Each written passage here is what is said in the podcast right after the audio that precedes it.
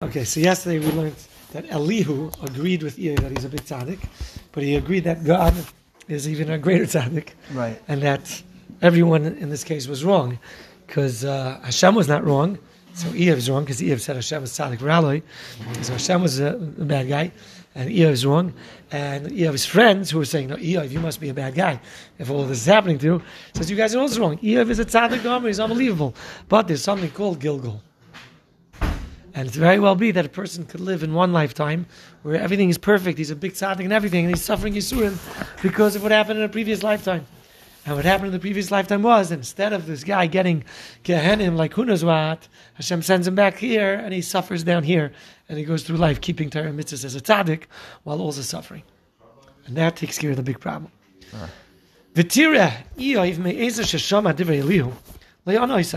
When he heard these words from Elihu, he didn't respond.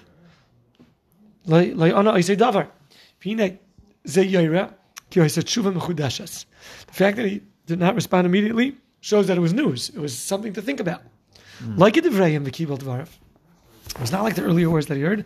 And therefore, Kibel Dwarf, he accepted his words. He didn't just refute it. And the Tainus of Elihu were, were uh, sufficed for the question that Iyov had. And that's why he accepted to be silent. And Elihu continues to tell him, if there are any words that you have against what I'm saying, respond to me. If you have something to say back to me, set it up and let's go. And Iyov did not get up and take a stance against any of his words. We find out HaKadosh Baruch Hu faulted the other friends for their claims. They deserve to bring a carbon oila to forgive for their sin of the, their mistaken responses, because they did not speak correctly. But we don't find that HaKadosh Baruch Hu faulted Elihu in any way. He said the right thing. But with this new answer,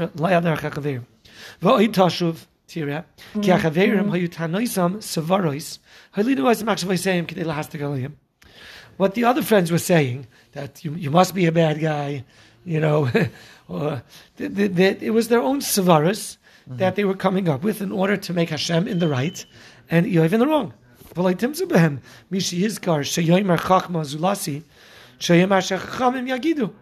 They didn't like quote anything or quote any psukim. They just said that this was chachma, this was wisdom. And they did not hide from their fathers that in the end Rishaim will get cut off.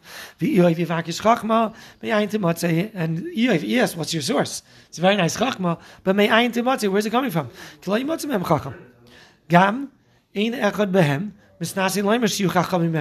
Also, he was questioning, where's your chachma coming from? Because none of them were chachamim more than Iyov was. So Lamaisa, they didn't really have what to say back when he said, where's your chachma? Or they nobody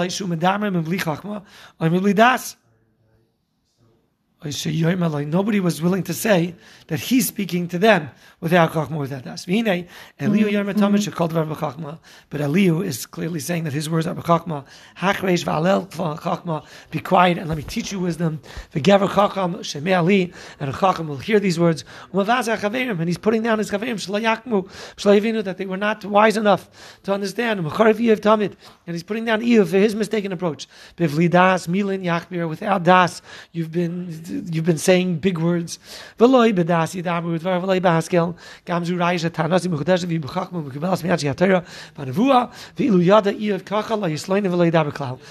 would have known these words of Chachma coming from the Torah, he would never have spoken up in the first place.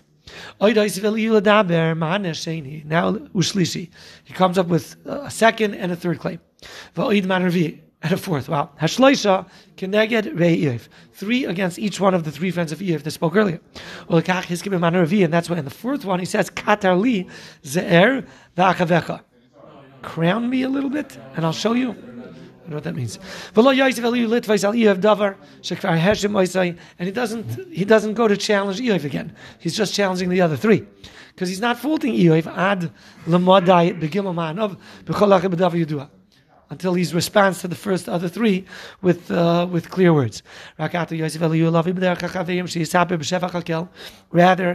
after hitting up on the other three, he then adds onto the Shivchei Elikah Elikah Yisala Ubishmirasei Elam Yitalmayah. HaKadosh Baruch Hu is on top of the world and is involved in every detail. If Hashem is that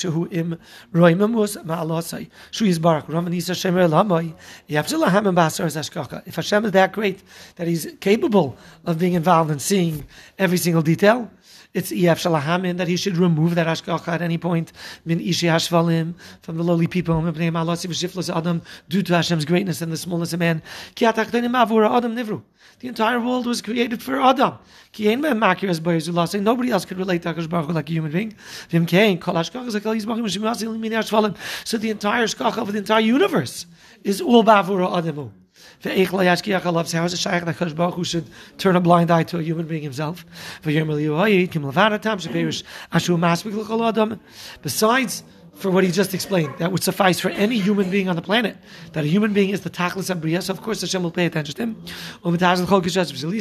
And he already answered the questions of Iyov.